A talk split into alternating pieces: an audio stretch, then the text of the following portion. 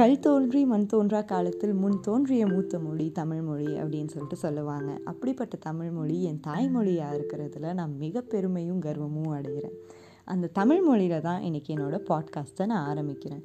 இந்த பாட்காஸ்ட்டை ஆரம்பிக்கிற வேலையில் எனக்கு தெரிஞ்சு உங்களுக்கு தெரியாமல் இருக்க வாய்ப்பு இருக்கக்கூடும் அப்படின்னு நினைக்கிற சில ஃபேக்ட்ஸை சொல்லி தான் நான் தமிழ் பாட்காஸ்ட்டை ஆரம்பிக்க போகிறேன் இந்த ஃபேக்ட்ஸ் எதை பற்றின்னு பார்த்தீங்கன்னா நம்ம தமிழ் மொழியை பற்றி தான். முதலாவதாக ஒரு விஷயம் பார்த்திங்கன்னா நம்ம எல்லாருக்குமே தெரியும் தமிழ் மொழி தான் இந்த உலகத்திலேயே மிக பழமையான மொழின்னு.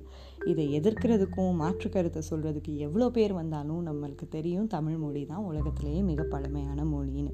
ஆனால் நம்மளை பல பேருக்கு தெரியாமல் இருக்கக்கூடிய ஒரு ஃபேக்ட் நான் என்னென்னு நினைக்கிறேன்னா தமிழ் மொழி உலகத்திலேயே மிக பழமையான மொழி மட்டும் இல்லை இன்னைக்கு வரைக்கும் வாழ்ந்துக்கிட்டு இருக்கிற அதாவது இன்னைக்கு வரைக்கும் பேசப்படுற மிக பழமையான மொழிகளில் உலகத்தில் முதல் இடம் பிடிச்சிருக்கிறது நம்ம தமிழ் மொழி தான்.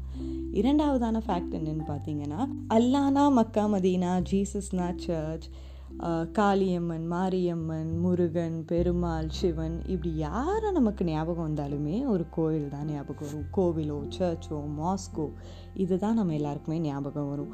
ஆனால் உலகத்திலேயே ஒரு மொழிக்காக வந்துட்டு ஒரு கோவில் இருக்குன்னா அது தமிழ் மொழிக்கு மட்டும்தான். அது பேர் வந்துட்டு தமிழ் தாய் கோவில் காரைக்குடியில் அருணா நகர்ன்ற இடத்துல வந்துட்டு இருக்குது இது ஜாதி மத பேதம் எந்த வித்தியாசமும் இல்லாமல் நீங்கள் அந்த பக்கம் போனீங்கன்னா இல்லை காரைக்குடியில் இருந்தீங்கன்னா கண்டிப்பாக போய் இந்த கோவிலை விசிட் பண்ணுங்கள் ஏன்னா நம்ம தாய்மொழியை எந்த அளவுக்கு நம்ம வந்துட்டு ரெஸ்பெக்ட் பண்ணுறோம் அப்படிங்கிறதுக்கான ஒரு அடையாளமாக தான் நான் இந்த கோவிலை பார்க்குறேன். நீங்கள் கேட்டுட்ருக்குறது ஹுமேராவின் குரல்.